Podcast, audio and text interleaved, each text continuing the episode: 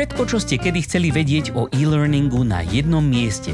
Rady, skúsenosti, rozhovory a novinky zo sveta firemného digitálneho vzdelávania vám s podporou e-learn media prinášajú Helenka a Matúš v podcaste E-Learning žije.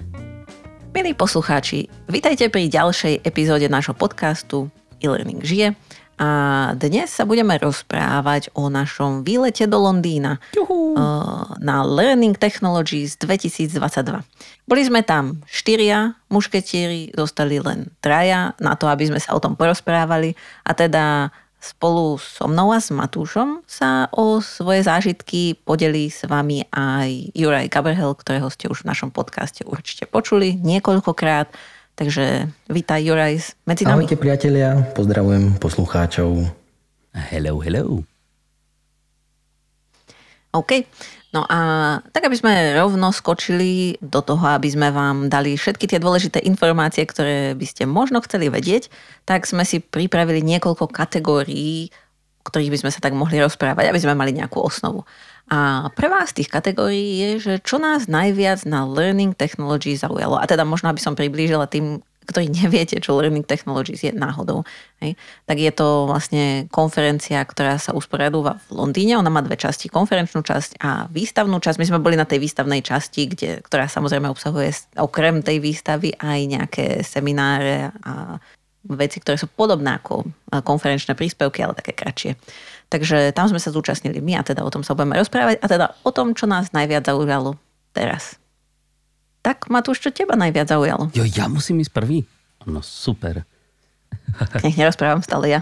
No, e, keď si povedala na Learning Technologies, nie na Londýne, no dobre, tak um, mňa napríklad zaujalo to množstvo nielen vystavujúcich, to bolo tiež impresívne, ale množstvo tých návštevníkov. Zaprvé to tam bolo jak, jak e, v nejakom čerstvom jarnom mravenisku. A to je taký dobrý pocit, lebo my tu, my tu furt sa tak akože hľadáme nejakých kamarádov, tak akože jeden z milióna Čechov a Slovákov má niečo spoločné so vzdelávaním, ale tam zrazu sme boli obklopení vzdelávačmi tak to bolo pre mňa také, akože, také, také povzbudivé v tom, že proste nie je to úplne okrajová záležitosť. Aspoň nie teda vo svete to vzdelávanie. Že proste zdá sa, že ľudí to zaujíma, aj tie firmy to zaujíma, že to chcú robiť lepšie, chcú to robiť viac a chápu toho dôležitosti. Takže toto bolo pre mňa také, také hlavné. A čo teba zaujalo, Juraj? Ja to dám trochu do kontextu, lebo ja som tam bol, a to sa teda nejdem chváliť, hej, to je len ako holý fakt, že som si dal tú námahu, spočítal, koľkýkrát to bola pre mňa skúsenosť navštíviť Learning Technology v Londýne. Bolo to 7 krát. Úprimne neznášam tie cesty tam a naspäť. Obnášajú pre mňa osobne vždy príliš veľa stresu na to, že no, vlastne človek tam ide za vlastne príjemnými pracovnými povinnosťami. A, takže na to, že to bola 7. návšteva, som to videl v takom nejakom kontinuálnom vývoji. E, nič ma tam nejak extrémne neohúrilo v porovnaní, e, porovnaní s tými možno ročníkmi dozadu, aj keď ten progres e, je, je určite viditeľný. Bola možno zaujímavá tohto ročná tá skúsenosť výstavou v tom, že to bolo po dvoch rokoch vlastne vďaka pandémii sa minulý rok konal len online. Tam sme teda tiež boli, podľa toho, toho môjho výskumu ale tu si pamätám... Aj nalinkujeme predchádzajúcu epizódu podcastu, áno, áno. kde sme o tom rozprávali. Keby na... Tu si pamätám veľmi matne, ale teda bolo cítiť po tých dvoch rokoch, že ľudia sú už hladní e, po tomto type eventu a e, aj z pohľadu vystavovateľov určite a ako si aj ty Matúš povedal, z pohľadu návštevníkov e, trvá to dva dní a väčšinou ten druhý deň bol taký už ako prázdnejší, menší záujem, menej ľudí čo sa tento rok vôbec nepotvrdilo. Tento rok som mal pocit práve naopak, že ten štvrtok to no, ešte gradovalo. Takže aj to akoby trochu počiarkuje to, že naozaj záujem o digitálne vzdelávanie alebo o technológie vo vzdelávaní sú v nejakom hype, aj teda opäť spomeniem tú pandémiu, že je to oveľa kritickejšie a dôležitejšie pre firmy riešiť túto problematiku a riešiť ju tak, aby, aby prinašala výsledky. Takže za mňa určite progres, ale ešte možno na úvod ma napadá to, že tých 7 krát e, mojich návštev, asi viackrát som bol na agrokomplexe v Nitre na výstave. A je to také zaujímavé sledovať, že v akom vlastne biznise sa my pohybujeme. Hej, že keď si zoberieš e, toto Learning Technologies, najväčšia show v Európe, e, čo sa týka ako minimálne toho exhibition priestoru, určite je vidieť progres, e, tie stánky, tí vystavovateľia, akým spôsobom chcú zaujať, ako to celé profesionálne vyzerá, ako obsahovo to vyzerá, nemyslím tým teraz len akoby samotné tie produkty a riešenia, ktoré tam sa snažia propagovať, ale vôbec spôsob a, kreatíva, ako sa snažia osloviť tých okolo idúcich a čo všetko sa tam akoby dá vidieť, tak v tom je vidieť veľký progres na jednej strane. A na druhej strane, keď si to porovnáme s tým agrokomplexom, alebo dobre, zoberme si nejaké veľké motoshow v Ženeva a podobne, nikdy som tam nebol napríklad, ale viem si predstaviť, že to je úplne ešte iný svet, úplne iný biznis. A koľko mm, jednoducho povedané peňazí sa točí v, v biznise automotív a koľko málo v porovnaní s tým sa napríklad točí v tom learning and developmente, že naozaj niektoré stánky boli také naozaj jednoduché. Boli tam dvaja ľudia z firmy, stolík, stoličky a snažili sa, snažili sa uh, propagovať to svoje riešenie a takých vystavovateľov by sme v Ženeve asi nevideli. Hej. Takže je to trochu iná hra stále ešte. Tak malo peňazí asi znamená viac kreativity, keď samozrejme tým nechcem povedať, že malo by tomu vzdelávaniu zostať malo peňazí po firmách, aby sme boli kreatívnejší, to asi nie. Takže, ale hej, keď si teda Jurek spomenul tie stánky, že boli také kreatívne, tak naozaj boli. Boli tam také veci, ako že ľudia sa snažili pomocou nejakých guličiek tam zisťovať nejaké prieskumy, alebo bol tam dokonca jeden stánok, kde ste si mohli pomocou uh, mind control, alebo teda ovládaním mysle načapovať pivo, tak to boli také zaujímavé eh, highlighty, čo sa týka takýchto vecí. No ale teda to, čo som si ja napísala, uh, sú vlastne také, by som povedala, konkrétnejšie veci. Tiež som mal pocit, že tam nebolo až tak veľa tých nových vecí, ale dve dve firmy alebo dva produkty, ktoré mňa celkom zaujali osobne, alebo mi prišli, že sú novšie ako to, čo sme tam vydali doteraz, tak jedna z nich sa volala, že Syntézia. A všetko vám potom nalinkujeme, keby ste si to chceli pozrieť. A to boli v zásade takí, e, že sa dali vyrobiť avatary z reálnych ľudí, a tak, aby sa im potom dal nadiktovať text a oni to povedali. To znamená, že keď som sa pýtala, že ako to funguje, tak hovorili, že oni naskenujú toho človeka, respektíve tak, keď človek im pošle video asi 15 minútové, keď tam číta nejaké tie frázy, ktoré oni asi potrebujú vedieť, asi ako sa hýbu tie ústa tak, tak oni z toho vlastne vyrobia digitálneho avatara a potom, e, keď tam zadajú nejaký text, tak ako keby toho avatara primejú hovoriť to, čo ten človek chce hovoriť. A dokonca tam mali aj slovenčinu, aj češtinu a znelo to celkom dobre. Takže je to jedna forma, že keď človek chce takéhoto digitálneho avatara použiť a chcel by niečo meniť niekedy neskôr v kurzoch, tak je to určite jednoduchšie, ako zasa toho herca zháňať znova. A tak, takže to bol jeden taký zaujímavý produkt a zatiaľ som také nevidela predtým. A druhé bola Learning Experience platforma, ktorá sa volala, že How Now. A oni sa zameriavali na to, že teda ich taký ten hlavný um, sales pitch, alebo ako by som to povedala, tak bolo to, že oni sú nezaťažení tým, čo bolo kedysi, že nevychádzajú z lms nezmenili sa z lms na Learning Experience platformu, ale skrátka rovno vytvárali tú platformu s tým, čo ľudia potrebujú teraz. A naozaj niektoré tie funkcionality, ktoré tam boli, ako napríklad, že um, dokázali tú platformu prepojiť s inými systémami, kde človek možno vyhľadáva nejaké informácie, že keď na Google vyhľadáva nejaké informácie, tak tam dal dať taký add-on, kde to vyhľadával aj priamo v tej platforme, že možno je kurz na to, čo hľadáš u nás, hej, že možno to, čo my potrebujeme alebo takisto cez Teams, takisto tam bolo niečo v takom zmysle, že nezáleží na tom, že si človek len preštudoval kurz, ale do toho vstupovalo aj také seba hodnotenie, že človek si povedal, že na akej úrovni si myslí, že je v danej oblasti a potom mu to samozrejme manažer mal potvrdiť. A teda on sa ako keby neposúval tým, že si tie kurzy robil, ak tam teda nejaké boli, lebo neboli tam len kurzy, ale aj rôzne iné vzdelávacie materiály, ale posúval sa tým, že naozaj niečo vedela musel to zhodnotiť ona, musel to zhodnotiť aj jeho manažer. Takže to sú takých zo pár vecí, ktoré tam boli a to sa mi celkom páčilo, ako tieto dva produkty. A potom tretiu vec, ktorú som si napísala, a to je taká, že nesúvisí to úplne uh, s tou konferenciou ako takou, ale v rámci tej budovy, toho Excel centra, tak bol tam taký jeden plagát, kde bolo napísané, že tá Excel budova má jednu z najväčších wormery, a teda červíkovní. Červikárni. Uh, červikárni uh, v Británii.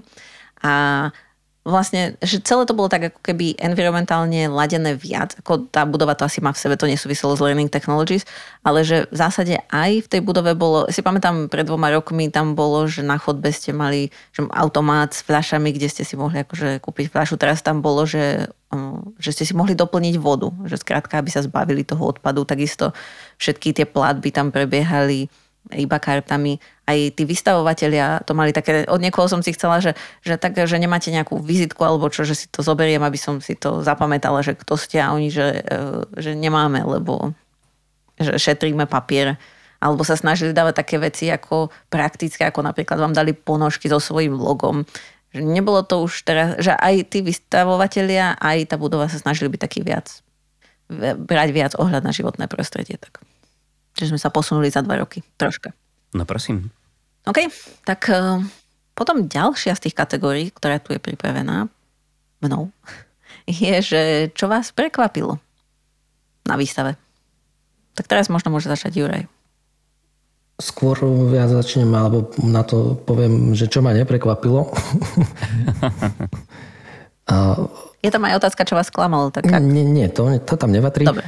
Čo ma neprekvapilo je, že sa to celé viezlo na tých aktuálnych témach, ktoré rieši e, vzdelávanie a rozvoj, ktoré riešia vlastne organizácie, podniky, to znamená mobilita talentov, hej, aby ľudia v rámci organizácie, existujúci ľudia boli schopní uh, plniť nové úlohy na nových pozíciách častokrát kvalifikovaných pracovníkov je málo, je ich nedostatok. Jedna, myslím, miliarda ľudí sa očakáva do roku 2030 bude vyžadovať, potrebovať rekvalifikáciu.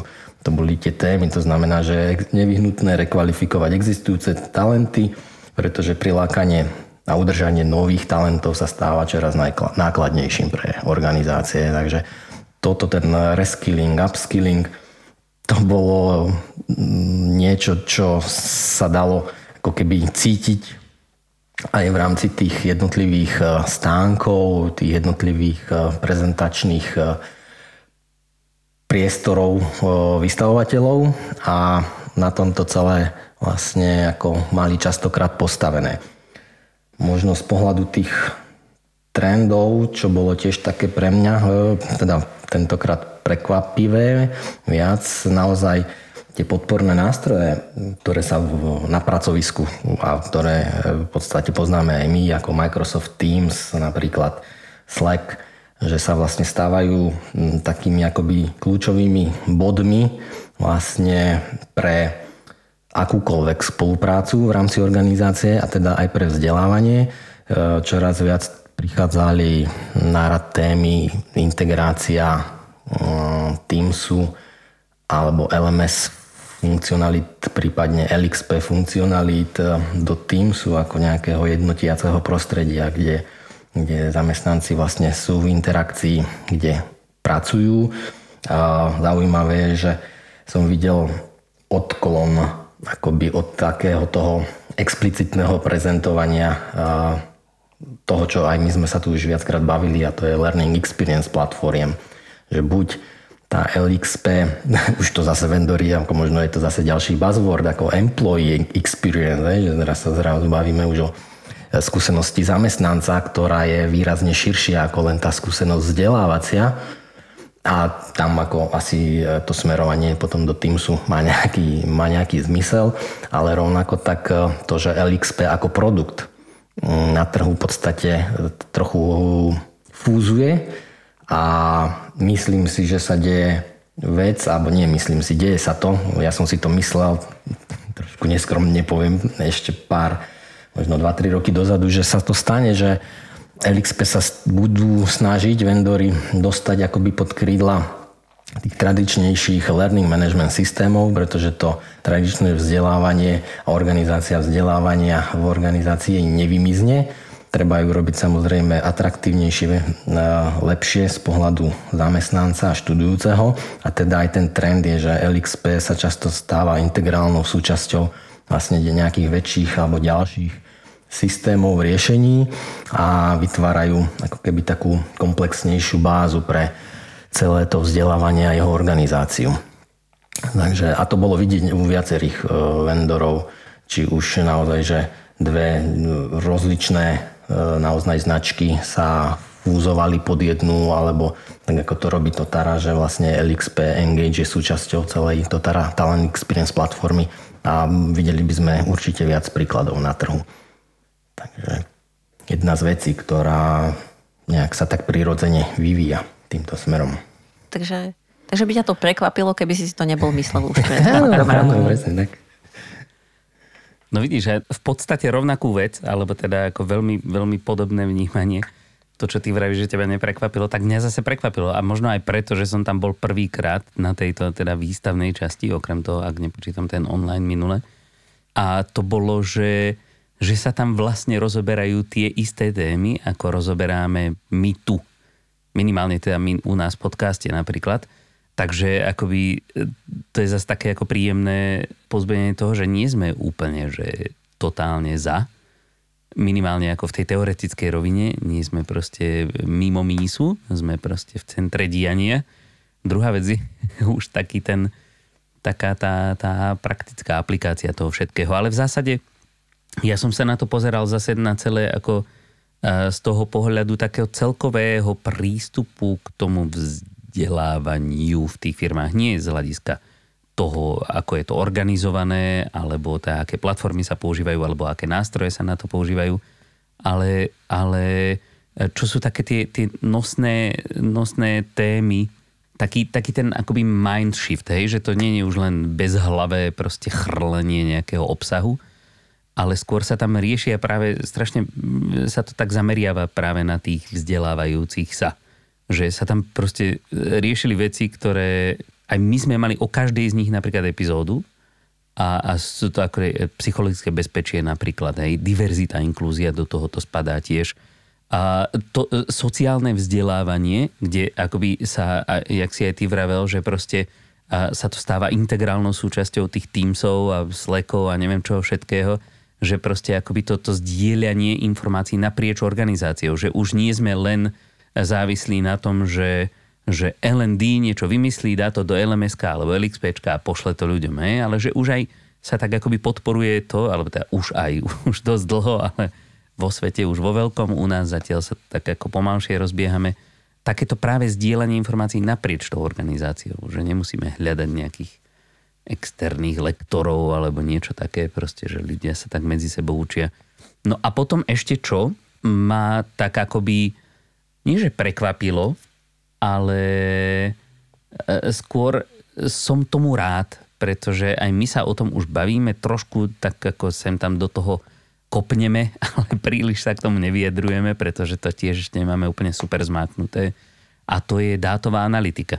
Proste to je to, že akoby práca s tými dátami, že, že nerobíme jednoducho bez merania výsledkov to vzdelávanie je len také akoby strielanie na slepo. Že skúšame, asi tak predpokladám, že toto by mohlo fungovať, hej, trošku sme to akože čekli, že by to mohlo fungovať, ale už si potom nečekneme spätne, že či to skutočne funguje. Hej. Takže určite akoby všetko robíme s boholúbým zámerom, ale nie vždycky to stačí. Takže akoby malo by nás zaujímať, či to, čo robíme v tom vzdelávaní, či to pomáha tej firme, či to pomáha zamestnancom A či nás to všetkých posúva proste k tým lepším zajtrajškom. A, a táto dátová analytika, ja som to tam videl akoby v každej druhej, v každom druhom tom seminári nejakým spôsobom proste spomenuté. A dosť často sa tam riešilo a to ma veľmi teší a dúfam, že sa to rozbehne aj tu. Hej, ja na to úplne rád nadviažem, že to, čo som si myslíme, alebo aspoň ja som to tak vnímal, že tu lokálne v tom našom regióne, že tie oddelenia vzdelávania a rozvoja niekedy majú problém akoby komunikovať e, tú svoju hodnotu alebo predať sa, jednoducho povedané v tej organizácii, že nie sú tam len tá nejaká výkonná zložka, ale že e, sú regulérnym biznis partnerom a že sú tam na to, aby to vzdelávanie a rozvoj fungovalo ako, ako silná hodnota a súčasť kultúry organizácie. Takže toto neriešime len my, že to rieši vlastne celý svet.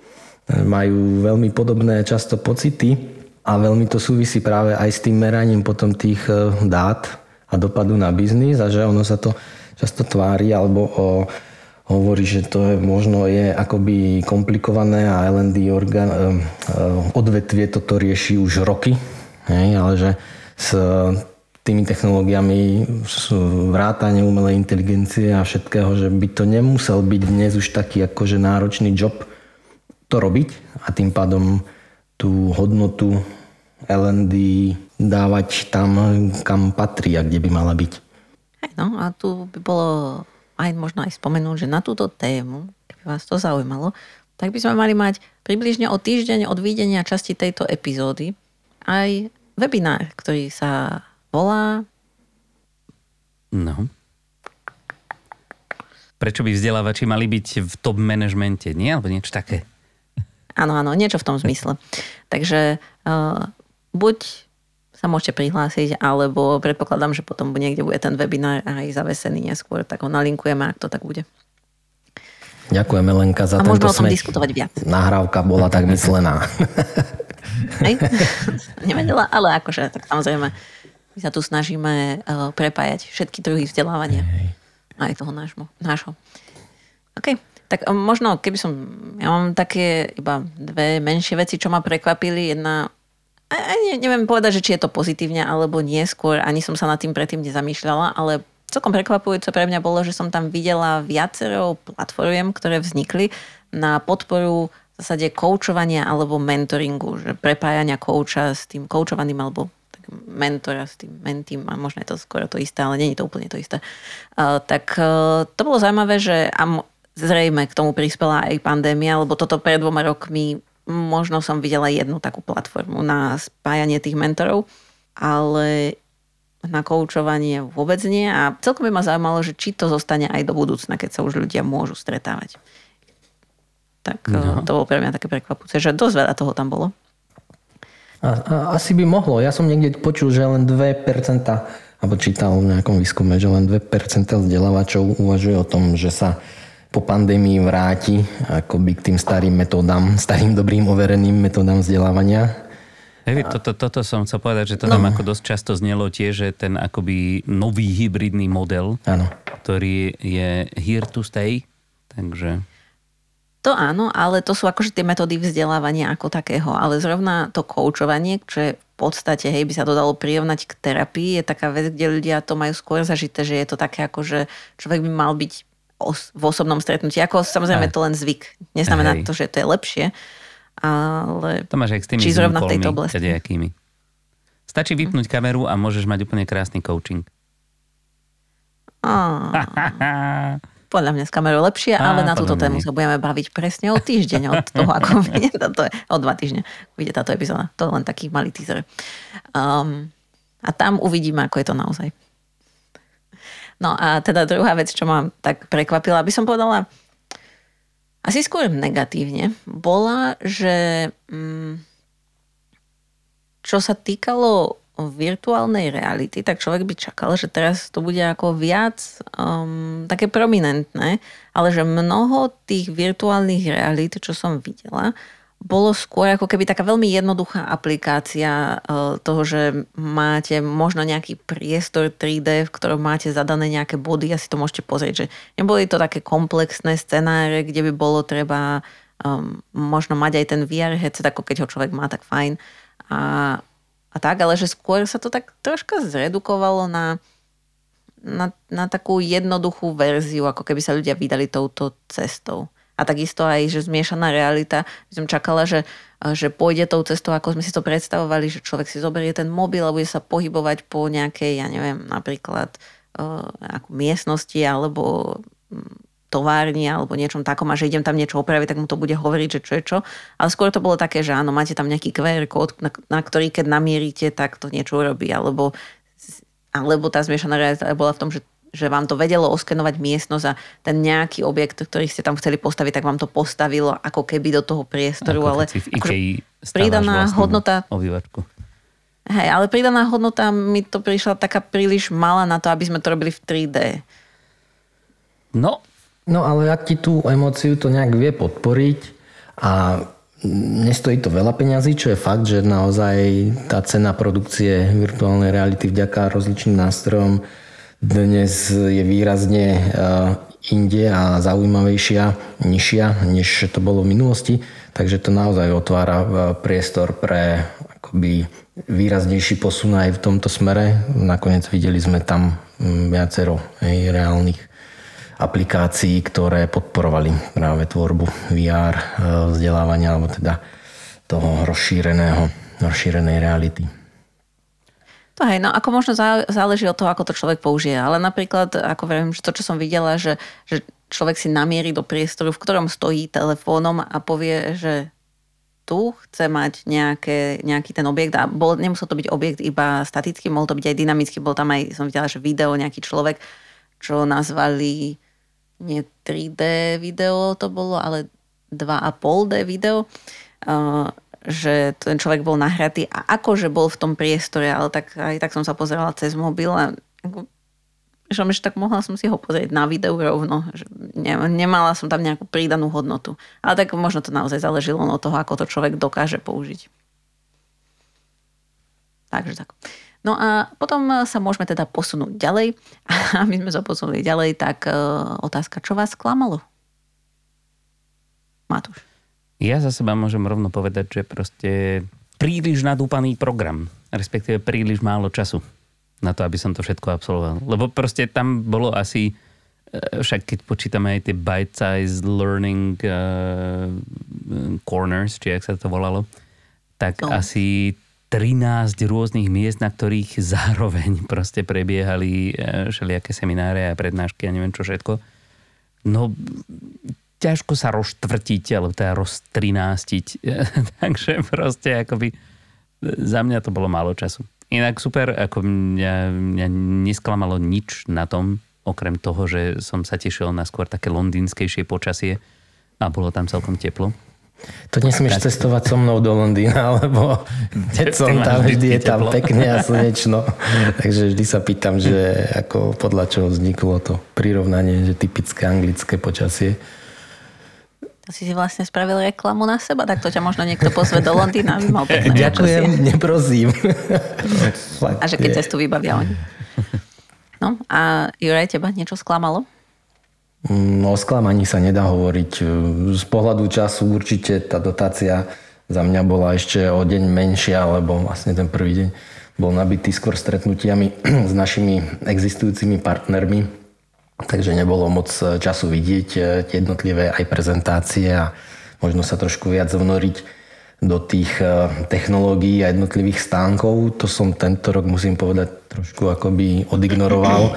A možno aj preto, že ono, to na prvý pohľad všetky tie technológie, ktoré tam vystavovateľia ukazujú, vyzerajú veľmi podobne, veľmi lákavo, veľmi pútavo, takže ako počas tej krátkej návštevy alebo nejakého krátkeho tolku s kýmkoľvek stánku človek aj tak nezistí, že e, čo to v skutočnosti vie, nevie a ako, ako funguje vôbec tá organizácia voči zákazníkom a tak ďalej. Takže skôr som to tak vnímal akoby v ako jeden veľký celok, ktorý sa v dnešnej dobe naozaj, ako som hovoril na začiatku, už vie veľmi seriózne a solidne odprezentovať, že túto úroveň tých e, výstavných ploch e, išla ako výrazne hore za tie posledné roky a O sklamaní v tom programe asi by som nehovoril. Skôr možno je to to, že je tam strašne veľká ponuka, široká ponuka a že každý si vie vybrať v podstate aj v tom hm, bezplatnom eh, eh, programe, ktorého sme sa my účastnili, že teda neboli sme ani na tej platenej konferencii, ale napriek tomu v rámci exibičnej časti naozaj bolo čo vidieť a počuť, keď človek mal chuť vidieť a počúvať. Čo sa tiež asi celý deň úplne nemusí dať a chcieť. Ale môže. No, áno. No a čo ty, Elenka? Máš nejaké sklamanie? Úplne vidím, jak ti slzy uh, tečie no, mám. aby sme teda neboli len pozitívni, aby sme sa pozreli aj na tú druhú stranu neviem, mne to prišlo, že nič také zásadné nové tam úplne nebolo. Uh-huh. Ako, bolo tam to, čo tam bolo po minulé roky. Ako vravím, tie dva, uh, dve firmy, čo som spomenula, mi tak akože prišli, že bolo to niečo novšie, ako som videla. A, a, ale to, čo tam hlavne mi chýbalo, bolo, že nevidela som nejaké využitie AI, lebo toľko sa o tom rozpráva, o tej umelej inteligencii, že ako nám to pomôže a tak by nám to mohlo pomôcť. Ale ak som to videla niekde použité, tak to bolo len na také čiastkové procesy, akože že to vylepší nejakú časť, hej, že nebolo to na také celkové eh, na celkovú pomoc pri organizácii štúdia a, a nejaké podporu toho ekosystému. Tak neviem, mi to prišlo, že by som čakala, že za tie dva roky už to bude ďalej, ako to bolo. No. No vidíš, ja som zase niekde počul teraz, že AI v súčasnosti, ako všetci sa obávajú kadejakých tých terminátorov a tak, ale od toho sme ešte na stáročia vzdialení, že proste zatiaľ sme v oblasti glorifikovanej štatistiky. Takže no, aj to nám dokáže pomôcť, samozrejme, nie že nie, ale vocamcať, pocamcať. No dobre, tak nasosali sme strašnú spústu všelijakých zážitkov a, a dojmov a prekvapení i neprekvapení. Tak poďme z toho skúsiť urobiť nejaké predikcie, čo? Vytiahnem, počkaj, tu trošku vytiahnem kryštálovú guľu, pošúcham, nech je krásne čistá a môžeme veštiť. No a ešte predtým, než vyveštíme, by sme sa tak mohli povedať, že no, čo bolo tak, tak celkovo. Najprv budeme aktuálne veštiť. Hej, že čo tak celkovo sme videli, ako že bolo in tento rok, čo bol trend tohto roka. A myslím, uh, tej konferenta, to je výstavy nie, akože, lebo epizódu o trendoch sme mali tiež. No tak čo? Juraj, čo je podľa teba trend tohto roka? Ja pulím oči, lebo... mám pocit, že sa o tom tu už pol hodinu rozprávame. Tak teraz... Ale nie, ale tak jednu, keby si mal jednu vec vypichnúť z toho všetkého, o čom sa tu rozprávame. Aj, jednu vec neviem, či viem. Alebo môžeme to tak obmedziť, že čo je podľa teba trend taký, ktorý by sa dal u nás využiť rovno? Nielen, že vo svete niečo fičí, ja ale... som to stiažil. ja som ti to stiažil, sorry. Tak ja nie sme ničím iným podľa mňa ako vo svete, takže pokiaľ niečo funguje vo svete, nevidím dôvod. Ochote platiť za, za veci. Nespomenuli sme dve veci ešte. A to vôbec teraz, ale to si možno potom vystrihnite a niekde si to tam prilepte ešte do nejakého eh, chlievika, kam sa to bude hodiť. A to sú podpora vzdelávania priamo ako na pracovisku v zmysle podpora vzdelávania pri výkone práce, že to, o čom hovoríme často, že chceme dostať to vzdelávanie čo najbližšie k miestu, kde sa nejaká práca odohráva. The flow of work. A to tam som teda zachytil aj na viacerých seminároch, že stále microlearning je pre performance support ako top priorita, lebo tie mikro, mikro časti vzdelávania to vlastne veľmi prirodzene podporujú. Ne, nemôžeš nad tým straviť veľa času, potrebuješ tú informáciu dostať ich hneď tak ďalej. Takže toto je vec, ktorá si ide svoju cestu a našla si to podľa mňa jednoznačne ako kedysi čisto buzzword, tak e, teraz je to súčasť, e, súčasť vzdelávania a nie je dôvod ako by ho prehliadať. A ešte druhá vec, a to sme sa bavili nie tak dávno o, o tom mobilnom vzdelávaní a sme sa na to pozerali, že či ešte akože to mobilné vzdelávanie je vôbec niečo, o čom sa ako dá hovoriť ako o trende. A to bolo zaujímavé, že v podstate v rámci pandémie e, využitie mobilov, zase hovoria štatistiky na vzdelávacie účely, išlo výrazne dole. Ľudia sedeli doma za svojimi desktopmi, nepotrebovali pristupovať e, k vzdelávacím aktivitám cez prenosné zariadenie, zariadenia. A tu, keďže sa nám tá ekonomika zase nejak otvorila, je teraz veľký opäť dopyt po tom, aby ľudia aj vzhľadom na nový onboarding ľudí a možno tú mobilitu talentu v rámci organizácie, že vlastne mobily sa stávajú zase preferovaným kanálom, ako, ako ako sa vzdelávať, ako dostávať e, informácie pre svoj rozvoj. Také veci trošku ako že historické v úvodzovkách, e, historické, alebo tie, ktoré už tu máme, e, nejaký ten rok, 2, 3, 5, ale zároveň stále, stále aktuálne. Hey, ja som sa tiež divil, že niektoré autorské nástroje tam ako, ako úplne skoro až novinku proste e, letošní dávali, že proste responsívny kurz, hej, že proste responsivita versus len tá akoby scalabilita, že asi, asi teda, je to zase aktuálna otázka, ale ja som to teda úplne nevšimol. To sa tak hovorí, nie? že však aj e, všetko sa tak cyklicky vracia do módy, tak možno, že teraz nastalo to obdobie, kedy sa zasa vraciame k mobilnému vzdelávaniu. Ja. by som možno naviazala na to, čo si hovoril a to bola tá podpora vzdelávania, nie podpora práce. No, skrátka, vzdelávanie, áno, to, performance support, tak mne tak ako taký trend prišlo to, že aspoň teda podľa tých prednášok, respektíve seminárov, ktoré tam boli, tak sa veľa ľudí sústredilo na to, aby to vzdelávanie malo zmysel, skôr ako že by sa sústredili na nejaké technické parametre a aj na to, že, že sa skôr zameriavali na ľudí a na ich potreby. Čo vlastne súvisí s tým, že, že rozmýšľajú nad tým, akým spôsobom ľudia pracujú, akým sa ľahšie učia.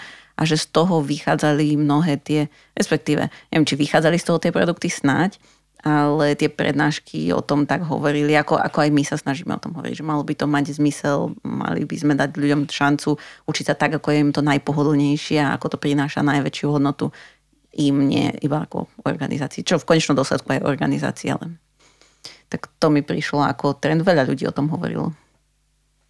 Uh-huh. A mne sa tiež vlastne, ako okrem toho ľudského prístupu, ktorý už si aj ty spomínala, a ja som to predtým načrtol, aj. tak e, tiež práve príklon k tým dátam, ale nie len v zmyslu toho, že, že ideme merať vzdelávanie, čo je, čo je samozrejmosť, aj, ale aj taký ako vedeckejší prístup k tomu vzdelávaniu samotnému. Že už to nie je len tak, ako že nejaké proste teórie zo 60 rokov, hej, ktoré sme mali vždycky pár nejakých základných princípov. Akože, dobre, ako odpichujeme sa od andragogiky, ale v zásade neexistuje ešte príliš veľa výskumu v oblasti vzdelávania dospelých ľudí práve v takomto prostredí firemnom. A to je taký ako všeobecný problém, ktorý tak nejak vidíme, že akoby snažíme sa držať, akoby vychádzať z tej pedagogiky, lebo drvia väčšina výskumu je proste pedagogického. Ale nie všetko úplne sa dá aplikovať aj na dospelákov a už vôbec nie práve na takéto profesné vzdelávanie.